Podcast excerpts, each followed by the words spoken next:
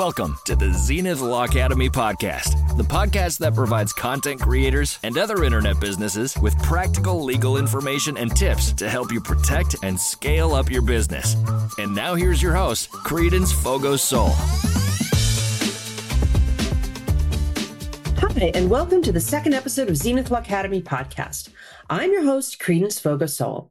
As you may or may not know, I've been a lawyer and legal educator for 25 years, and now I'm here to help content creators and other people who have internet businesses to make sense of the law as it applies to them. This week's episode focuses on the incredibly important process of setting up a legal business plan. If you like what you hear today, please subscribe to the podcast on your favorite podcast platform. Uh, also, you can visit our website at www.zenithlawacademy.com and join our mailing list to receive freebies and special offers. You can also follow us on Instagram and Facebook, and you can join the Facebook group for more discussion of today's topic. And now, without further ado, let's talk legal business planning. This is part one of a two part episode.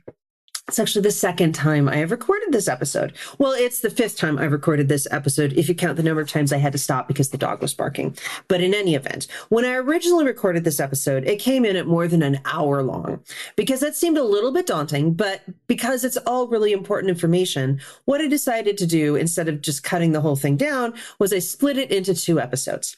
This first episode, part one, focuses on what a legal business plan is what kinds of decisions you need to make to start putting together your legal business plan, what you need to think about when choosing the type of business entity you're going to create, taxation and licensing issues, and an introduction to what you need to know if you think you're going to hire employees either now or in the future. Now, we may actually do individual episodes uh, going into more depth about all these issues uh, later on in the season or in future seasons. But for now, consider this an introduction to the essential things that you need to know. Okay, moving on. Most beginning entrepreneurs know that it's really important to create a business plan to give their business focus and direction and to permit them to make financial forecasts because we want to make money, right? Right.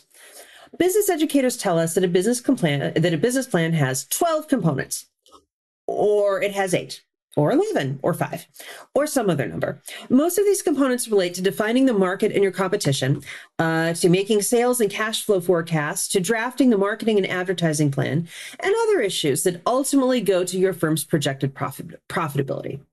In general, the number of components that you're going to include are in your business plan are uh, that's related to the complexity of the business, its size, the number of employees you think you're going to have, and whether you're going to need financing, among other things.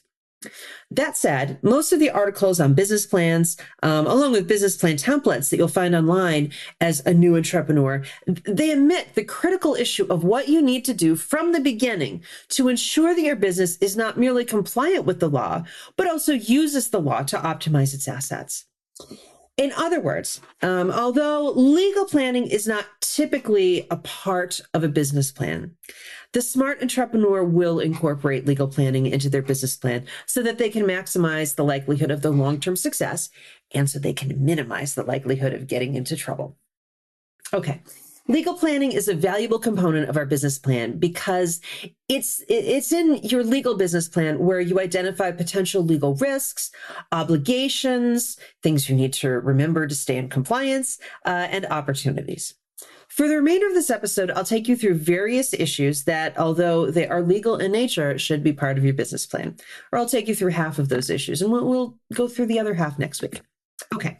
So the first thing that we need to think about when we're putting together a, a legal business plan uh, relates to business formation issues. Now, when we talk about business formation issues, what we are primarily talking about is the type of business entity that you are going to choose. But not everybody knows what we mean when we say business entity. Now, what it means when I say you need to choose your business entity or, or your business form is that your very one of your very first decisions when you're creating a business, when you've decided to take that idea and turn it into a reality that makes you money, um, is that you need to decide whether you're going to be a sole trader running things on your own, a freelancer getting work from other people or businesses, a partnership, a corporation, or a limited liability company. Now, your decision about which type of entity to use, and, and really about whether you plan to create a business entity at all, um, that decision is going to have really long lasting consequences for how you are allowed to govern your company and how you will pay taxes because you will be paying taxes. The decision is also going to affect your personal liability if the business is ever sued. So, choosing your entity should be the first section of your legal business plan. Now, the first thing you're going to need to do if to, to, to make this, this decision, of course, is to make sure that you understand what the possibilities are. So I want to take you very briefly through the fr- through the five most common types of for-profit business entities. So here we go. Option number one. You can decide not to create an entity, entity at all and just have your operations take the form of a sole proprietorship, also known in the UK and some other countries in the Anglosphere as being a sole trader. I'll call it a sole proprietorship. To create a sole proprietorship, you actually don't really have to do anything. Just launch your business and go. You are the sole owner, and you are personally responsible for all aspects of the business. And this is where it can be dangerous to have a sole proprietorship. It's attractive at the beginning because there's no paperwork, there's no lawyers, there's no costs. You just, boom, I'm in business. However, if you were to be sued for something that happened in the course of your business, whether it's um, a bill that's not paid or a product that injures somebody, or even somebody comes into your place of business and oops, slips and falls. Um, if you get sued for, for something like that, if your business gets sued and you don't have an entity, you just have a sole proprietorship, then you're personally liable. So you, if you lose that lawsuit and a judgment is entered, the plaintiff can seek to have that judgment satisfied, meaning to get their money, using your personal assets, including not only the money in your bank account, but also your personal property, like if you have a valuable car, um, and often real property. That's why a sole proprietorship is not a great idea. So that's sole proprietorships. Number two, you can create a partnership if you want to be in business with somebody else. Now, there are two types of partnerships. The first type of partnership is a general partnership. That's the kind of partnership that most people think of when you say the word partnership. In a general partnership, you have a business partner or more than one. So there's, you know, it's you and your business partner or you and several business partners. And the members of the partnership are equally responsible for the business and for its liabilities. Alternatively, you can have what's called a limited partnership, in which there is a general partner who is responsible for liabilities, meaning if the business gets sued, that general partner can be on the hook. Um, so you have a general partner, and then you have limited partners along with the general partner. Um, and those limited partners uh, may be involved in the business or they may simply be investing, but they don't have personal liability. So those are the two types of partnerships. Your third option, number three, you could do a limited liability company, also known as an LLC. Almost everybody has heard of an LLC, but far fewer people know what it actually is. So I'm going to give you a very brief explanation. An LLC is kind of a hybrid. In some ways, it's treated like a partnership, and in other ways, it's treated like a corporation. In most jurisdictions, it's possible to have an LLC with just one member. That would be called a single member LLC. In any event, the basic way that an LLC works is that it provides personal liability for its members, aka its owners, while providing pass through taxation, meaning profits and losses are reported on the individual members' tax returns and they're they're not taxed twice. Okay, so that's uh, that's what an LLC is. Number four, you could create a corporation, although this is probably best reserved for larger companies. A C corporation is a separate legal entity from its owners, and it provides the owners with limited liability protection. For example, if you own a share of stock in a C corporation, and most really big businesses are C corporations, and if you're a stock, if you're a stockholder, um, then you are technically an owner, even though you may only own a teeny, teeny, tiny piece of that corporation. Um, but you have liability protection. So if I'm a shareholder in Microsoft, for example, and Microsoft gets sued for doing something horrible, um, the plaintiff is not going to be able to come after me, Ms. Shareholder, uh, to satisfy her judgment. So you get liability protection if you are an owner of a, if you're a, an owner, a shareholder of a C corporation. C corporations have a relatively complex structure and they are subject to double taxation. And what that means is if you have a C corporation, makes a profit, which is what we want, right? Uh, the profits are taxed at the corporate level. And then when what's left is is distributed to the shareholders, then those profits are taxed again on the individual shareholders' tax returns. Uh, because of this tax issue, um, along with the complexity involved with this type of entity, a C corporation is not chosen very often by new internet creators. It's just it's it's more trouble than it's worth. If you do want to do a corporation for a company that's on the smaller side, Instead of doing a C corporation, you usually create an S corporation. An S corporation is similar to a C corporation. And I know, like, why do they call it S corporation and a C corporation? These are the IRS terms for these types of entities. In any event, an S corporation is similar to a C corporation in terms of its structure, but an S corporation has passed through taxation like an LLC. In other words, you, you don't have this double taxation issue.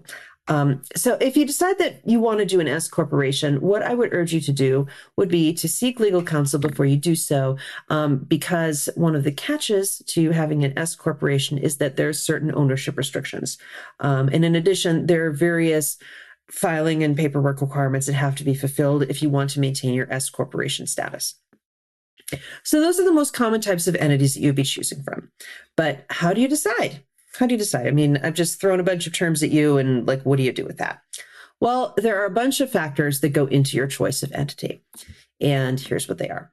Number one, consider your business goals. Consider your business goals both short term and long term.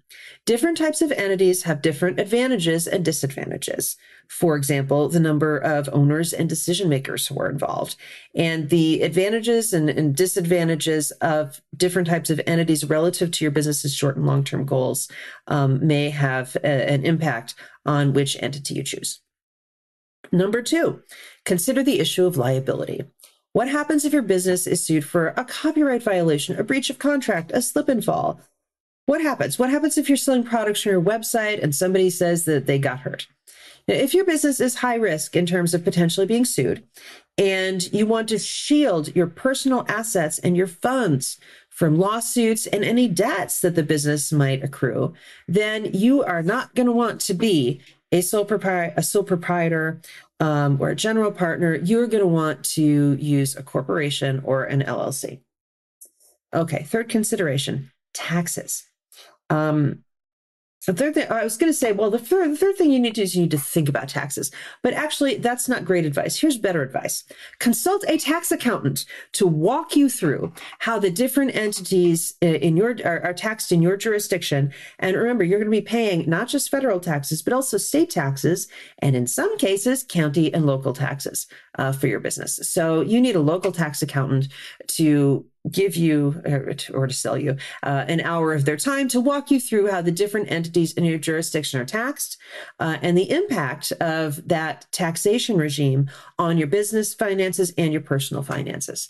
C corporations, for example, and as I noted earlier, are subject to double taxation. Um, so before you choose an entity, it's really important to make sure that you understand its potential tax liabilities. Okay, fourth thing to consider think about what type of ownership and management structure you want. Do you not want to have to deal with a board of directors? If you don't want to deal with a board of directors, a corporation probably is not for you. Do you want to share the benefits and the burdens of your business with another person? If so, you might want to be a partnership or create an LLC and so on. Fifth consideration when choosing an entity you should be aware that some entities require more paperwork than others. And, and that and, and when I say that some entities require more paperwork than others, I'm not just referring to the paperwork that's involved in setting up the entity in the first place, because many types of business entities have ongoing reporting obligations to the state. Now, if paperwork is something that it sounds like you can't do or you won't do, or you can't or won't hire somebody to do, then you are going to be stuck with one of the simpler entity forms, such as a sole proprietorship. Sixth consideration you should think about whether you might be interested down the line in growing the business through seeking financing. It is easier to raise funds when you have a corporation because you can sell stock. In addition, having an entity, and really any kind of entity, that is not a sole proprietorship, that may increase your credibility if you need to go to a bank to obtain a loan. It's, it's going to be very difficult to get any kind of loan-based financing if you're just a, if you're just a sole proprietor. Seventh and final consideration when you are choosing your entity is that you may wish to consider whether the entity that you choose can be converted into a different type of en- into a different kind of entity at a later date as your business grows and its needs and goals change. You should consult with local counsel on this issue if it's something that concerns you, because not all states have the same rules. Okay, so those are the things that you should consider when you're deciding which business entity you're going to use. So, to wrap things up on the choice of entity for you, I just want you to understand that choosing the right business entity is really dependent on your unique circumstances. You need to evaluate all the factors we've just discussed in light of your business context and your jurisdiction so that you can make an informed decision. Okay, so now we've talked about choosing a business entity. Um, all that said, and I guess I did say a lot about it, uh, choosing your entity is just one step in the process of forming your business. There are lots of formation issues that don't involve the choice of entity or, or really that, that come, you know, after you're done with your choice of entity. And we'll turn to those issues now. Uh, for the most part, the, the remaining formation issues as opposed to legal issues that you need to to think about while you're operating the business. So we're, we're still in the formation phase right now. Um, and for the most part, once you've chosen the entity, the remaining formation issues that you need to deal with involve the kinds of licenses and permits that you might need to obtain. Um, and the types of licenses and permits that you need are going to depend on your location, on the place where you're doing the work, meaning like, are you at home? Are you in a warehouse? Are you in office space? Whatever. Um, and what kind of business you're operating. A good legal business plan will explore these issues and create an action plan to get them out of the way. I'm going to give you a short list of some of the most common types of licenses and per- permits that you might need. You need a business license. You're almost always going to need a business license. Most businesses need a just what's a gen, called a general business license. And usually, in most situations, you would get your business license from the county or city government. In some states, but not all, you also need a state level business license. Okay, you also need a federal employer ID number. This is also called a tax ID number, and it's also called an EIN, EIN standing for employer ID number. You have to have this number to pay taxes if you're a corporation or a partnership. And you need it, you're going to need it if you're going to have any employees because you're going to have to use it to pay uh, when you pay the various payroll taxes. I mean, think of an EIN as kind of like a social security number for your business uh, because you're primarily going to be using it uh, when you deal with the tax man. Okay, next thing you may or may not need. I mean, you're always going to need an, an employer ID number because you're going to be paying taxes. You're always going to need a business license. Uh, the third permit that may come up, and this one is not for everybody, is a sales tax permit. If you're selling taxable goods or services, you need to check with the state tax authorities to obtain a sales tax permit. By doing that, uh, when you make sales, you will be able to collect the sales taxes as you are required to do and forward them on to the state tax authorities. Enough about sales tax permits. Finally, you may need a home occupation permit or even a zoning clearance. Hopefully not, but it's a possibility. If you're running your business out of your house, you may or may not need to have a special permit. Usually, this is within the purview of the county authorities. Um, so, you can, when you go to get your general business license, you can ask if you need any additional type of permit or permission for running your business out of your home. Um, and also, you want to check with the city to make sure that your business activities are not violating any local zoning laws. These issues used to be a very big deal before COVID. Um, they are not so widely required since that time, but you still need to check because it's really uh, usually to going to be a function of what type of business you are engaged in. Okay, so home occupation permit or zoning clearance. Maybe you need it, maybe you don't. Okay, although obtaining information about these licenses and permits can seem somewhat overwhelming, most states have business development agencies that can provide you with guidance about navigating licensing issues and can help you catch any little uh, requirements that might be unique to your jurisdiction. Um, the Small Business Administration, which is a federal agency, can also provide information. In my experience, the SBA typically kicks you back to your state business development agency, but it's worth taking a look.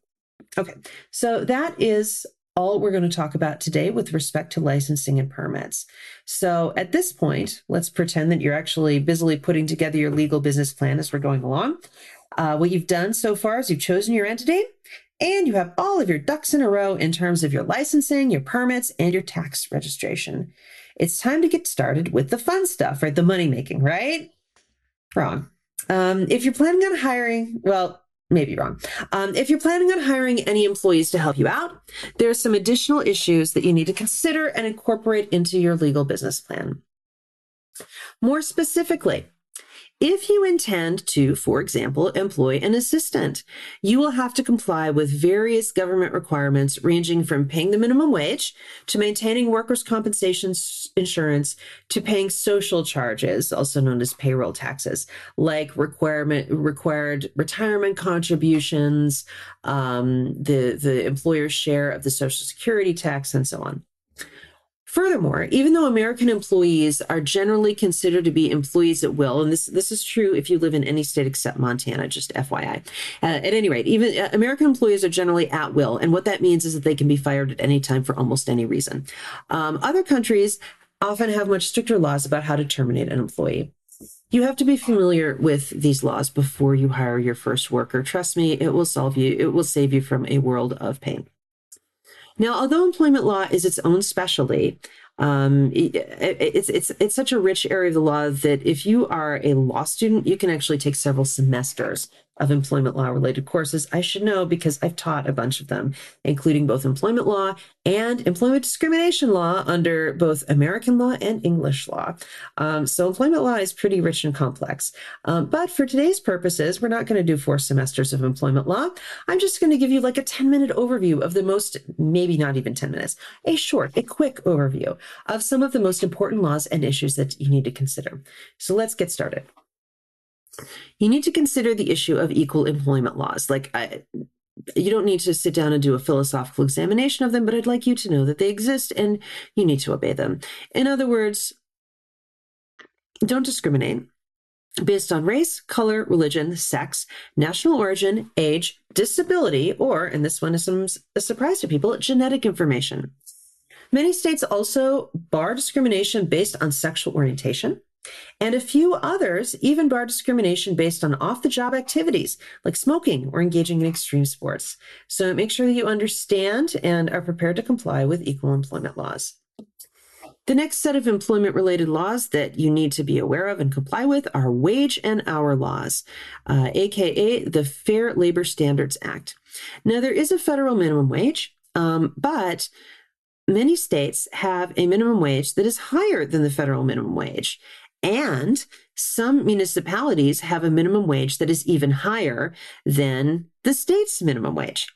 So you need to familiarize yourself with what the minimum wage really is in your location. You also, for purposes of complying with the wage and hour laws, you need to understand the difference between exempt employees and non exempt employees. What the heck does that mean? Well, an exempt employee um, is an employee, usually some sort of supervisor or manager, uh, who is not entitled to be paid overtime, meaning no time and a half, no double time, um, if they work more than 40 hours a week as a new business owner, you're probably not going to have any exempt employees. I mean, basically, you're the exempt employee. Congratulations.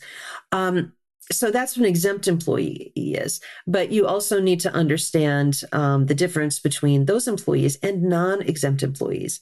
Non exempt employees are people who are eligible for, for overtime. Um, generally, they're people who are paid hourly um, they're generally not salaried employees, although there are some salaried employees, depending on how low the salary is, who may be eligible for overtime. So you need to make sure that if you want an employee who is uh, exempt that you're complying with all of the requirements of your jurisdiction. But most of the time, for a new business that's going to be hiring somebody like an assistant or somebody of that nature, you're probably going to have a non exempt employee on your hands. And so if you end up having them work long hours, uh, you may end up having to pay them overtime. Okay, so wage and hour laws. Next, medical leave. Now, as a new business, the Federal Family and Medical Leave Act, which provides unpaid medical leave for people who have medical conditions uh, or who need to be caretaker caretakers for family members um, with medical issues. Uh, that that law is probably not going to apply to you at first um, because the federal FMLA only applies to uh, companies that have at least 50 employees. However, here's the catch some states, many states, have laws that are exactly like the FMLA, except they apply to smaller businesses. So make sure that you check the law in your state and you know your obligations in this regard. You do not want to get in trouble for denying somebody a, a medical leave that they are legally entitled to. Okay, so that's medical leave. Next, let's talk about immigration laws and we're just going to talk about it very briefly. Uh, the the short version of what you need to know about American immigration law as a small business owner is that your employees need to be legally authorized to work in the U.S. And in order to comply with your responsibilities in this regard, you likely are going to be required to complete what is known as an I 9 form uh, when you bring somebody on board. You've probably filled out these I 9 forms yourself. I know I have. Um, basically, the what these forms are is that, you know, on your first day at the job or maybe after you've been hired, the employer says, you know, I need to see like your social security card or or you know passport or some form of ID that that um, shows that you are legally um, permitted to work in the U.S. Now, something that has changed since the last time I had a regular W two job is that um, in recent years, certain states have been issuing driver's licenses to people who are undocumented and who actually do not have the legal right to work in the US. Um, so you need to check and see if your state is one of those states, because if it is, then it is, then you are probably not going to be able to fill out that I 9 form just using a driver's license for your state. So just make sure that whatever documentation that you use to fill out that I 9 form actually does indicate that the person who you're going to hire is legal to work in the United States. So that's immigration laws. Next, the next thing you need to consider when you are about to hire employees is the issue of workers' compensation insurance. Uh, depending on your business, your state may require you to carry workers' compensation insurance so that if your employee is injured on the job, they can be appropriately compensated. Workers' compensation insurance is also an incredibly complex area of the law. So I think that that's that's where we're going to stop in terms of uh, the the details of workers' comp law. The, the point that I want you to take away is get workers' comp insurance. It's cheap and it's almost always required. Okay, so moving on, let's talk about employment contracts. Now, employment contracts are not required um, in the American system. If you live in America, if you live in California, New York, whatever, you want to hire some assistant, you're not required to give that person an employment contract. Um, although, if you've ever lived or, or if you've ever lived or worked or studied in another country, you probably know that employment contracts are very common in other countries. Um, as I noted a few minutes ago, America has at will employment, except in Montana, um, which generally means that you can fire somebody for any reason at all you know, I don't like the green tie you wore today, right? Like you can fire somebody for that. Stupid, but you can. Um, you can fire somebody for any reason or for no reason, as long as you're not discriminated against them, um, and as long as you're not uh, doing something like retaliating against them for whistleblowing, right? For like reporting some sort of environmental violation or something of that nature. But most of the time, you can just fire people whenever you want. Um, and for that reason, I would caution you to be really careful about employment contracts. They're generally not a good idea for employers because they may give your employees a lot more rights against you than they would have had otherwise. But if you want to do one, and I don't think you should, but if you do, make sure that it contains the terms and conditions of the employment, including duties, compensation, benefits, and sometimes termination procedures. So that's employment contracts. It only takes a minute to talk about because the vast majority of Americans, unless you are a union member, which is probably not going to be the case for your new internet business, uh, but unless you're a union member, you know, an NFL quarterback or a CEO, you're probably not going to have an, an, employment contract. Okay, um, let's move on. Anti discrimination and harassment policies. You will want to have them. If you have any, if you, if you have any employees, you want to have anti discrimination and harassment policies in place. Um, often you can actually just get like little pre-made posters that you can that you can order and you know you post them in the break room or that kind of thing that that informs your employees about their right not to be discriminated against not to be harassed and what to do if they are discriminated against or harassed so you need to have these policies and you need to make sure that your employees are aware of them Next, an even more subject, an even more fun subject tax withholding. Tax withholding. You need to think about tax withholding if you are going to have employees. Uh, rule number one of taxes the tax man always gets his money. Rule number two if you make it difficult for the tax man to get his money, life is going to become even more difficult for you. So make sure you understand what your responsibilities are with the city, county, state, and federal government in terms of withholding employee taxes, reporting their income and remitting their payroll taxes. So that's that's taxation. And we're not done yet. The next issue I want you to consider before you hire an employee relates to privacy laws. There are state and federal laws that protect employee privacy, particularly with respect to their personal information. Because when you hire an employee, I mean, if you've ever been an employee, you know you fill out all these forms with your, your home address, with your social security number, maybe with your bank information if you're being paid by direct deposit, which everybody is these days, uh, and so on and so forth. Um, so, as an employer, you're going to have a lot of your employees' sensitive personal information. And so you need to respect the law that protects their privacy. Make sure that you're aware of the local laws that apply to you and make sure that you have a protocol in place to protect your employees' private information. It could be something as simple as keeping those forms in a locked drawer, but make sure that you do have a system in place. On a similar note, record keeping. Record keeping is something you need to think about before you hire employees. Both federal and state law require you to maintain accurate records of your employee information, uh, their pay, and the hours that they worked. So make sure that you have a system in place to create and maintain those records. Okay, two more to go. I know this has been a very long list, but it's a complicated thing hiring employees. Okay, next next issue that I want to address with you and this might not apply to all of you, but it's something I think that everybody should think about and that is background checks. Sometimes we want to do a background check on prospective employees. We want to know if they have a criminal record or something of that nature. For example, if you run a business involving children, or if you run your business from home and you have children yourself, so your kids are running around the house and you have this person who, you know, you never met before in your house all the time, you might want to do a background check just to be on the safe side, just to put your mind at ease. Um, now, the Federal Fair Credit Reporting Act regulates background checks at the federal level, um, and many states place limits on uh, how intrusive a background check can be. So make sure that you check the rules in your jurisdiction um, before you launch that background check.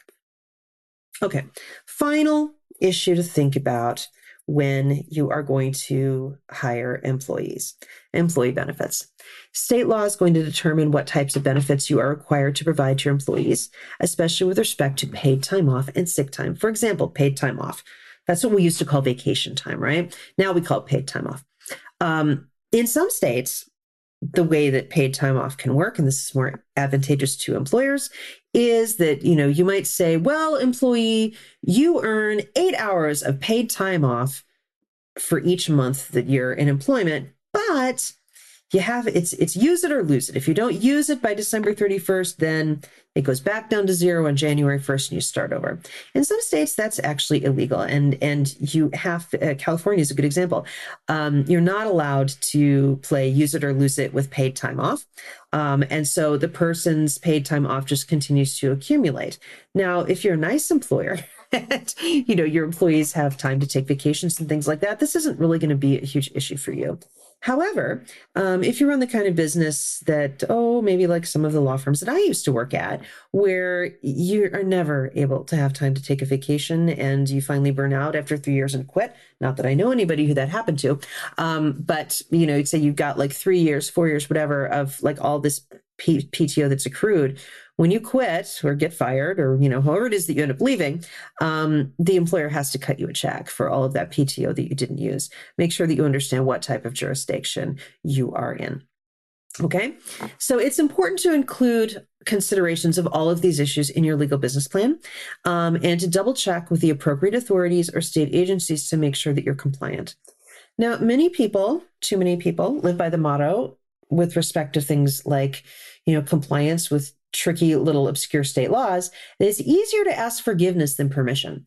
However, that motto can quickly lead you astray where the government is concerned. So I cannot urge you strongly enough to make sure that you are doing things right from the get go.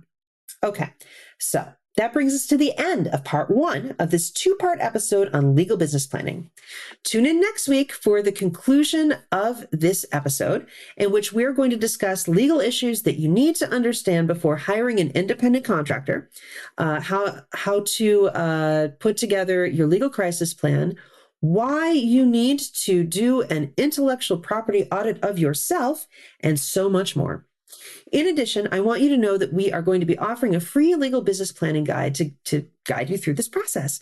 So please go to the, please check back on our Instagram and Facebook um, and get signed up there so that you'll be notified once that guide is available, um, or go to our website to download it directly once it's available or to get on the mailing list so we can let you know.